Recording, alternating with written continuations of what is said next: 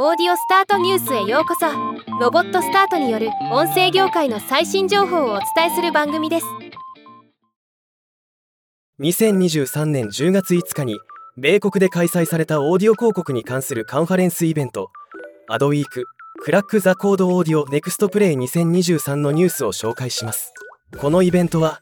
オーディオのコードを解読したマーケティング担当者からの即効性のある関連性の高いインテリジェンスを提供するというものです。登壇者の筆頭に電通メディアでネットワークオーディオ及びローカルデジタルアクティベーション担当シニアバイスプレジデント兼グループディレクターを務めるダイアナ・アンダーソンが登壇しました。このセッションで彼女は Sonic Landscape をナビゲートする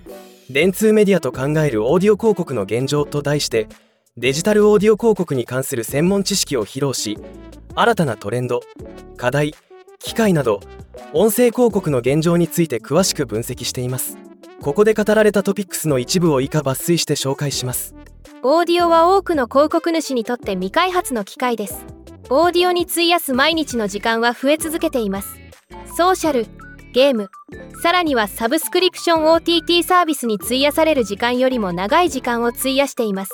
消費者がメディア時間の約22%を地上波ラジオやデジタルオーディオに費やしている一方でオーディオ広告はメディア支出の約5%に過ぎません。そこに断絶があります。地上波ラジオはいくつかの点で遅れをとっていますがそれでも非常に強力です。これはオーディオ広告主にとってターゲットを絞った配信を保管するために大勢のリスナーにリーチする素晴らしい機会となります。そしてそれは非常に効率的です。2019年からデジタルオーディオの消費が大幅に増加しその多くがストリーミングに流れました。人々はお気に入りの地上波ラジオ局を聴く新しい方法を見つける必要がありストリーミングに切り替わっています。またポッドキャストのリーチは2023年に31%に達し2019年から41%増加しています。インタラクティブな音声広告ターゲティング機能の向上。AI を活用したカスタマイズされたホストリード広告など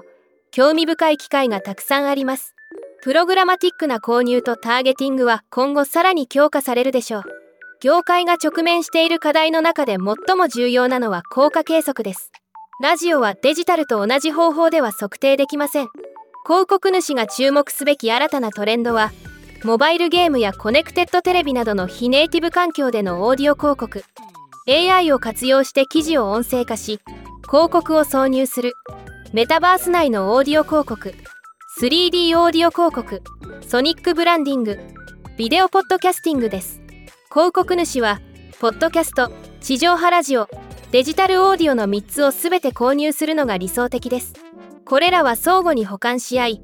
メディアプラン内で異なる役割を果たすためです。ということで音声広告に関わる方の参考になる情報だと思いました。ではまた。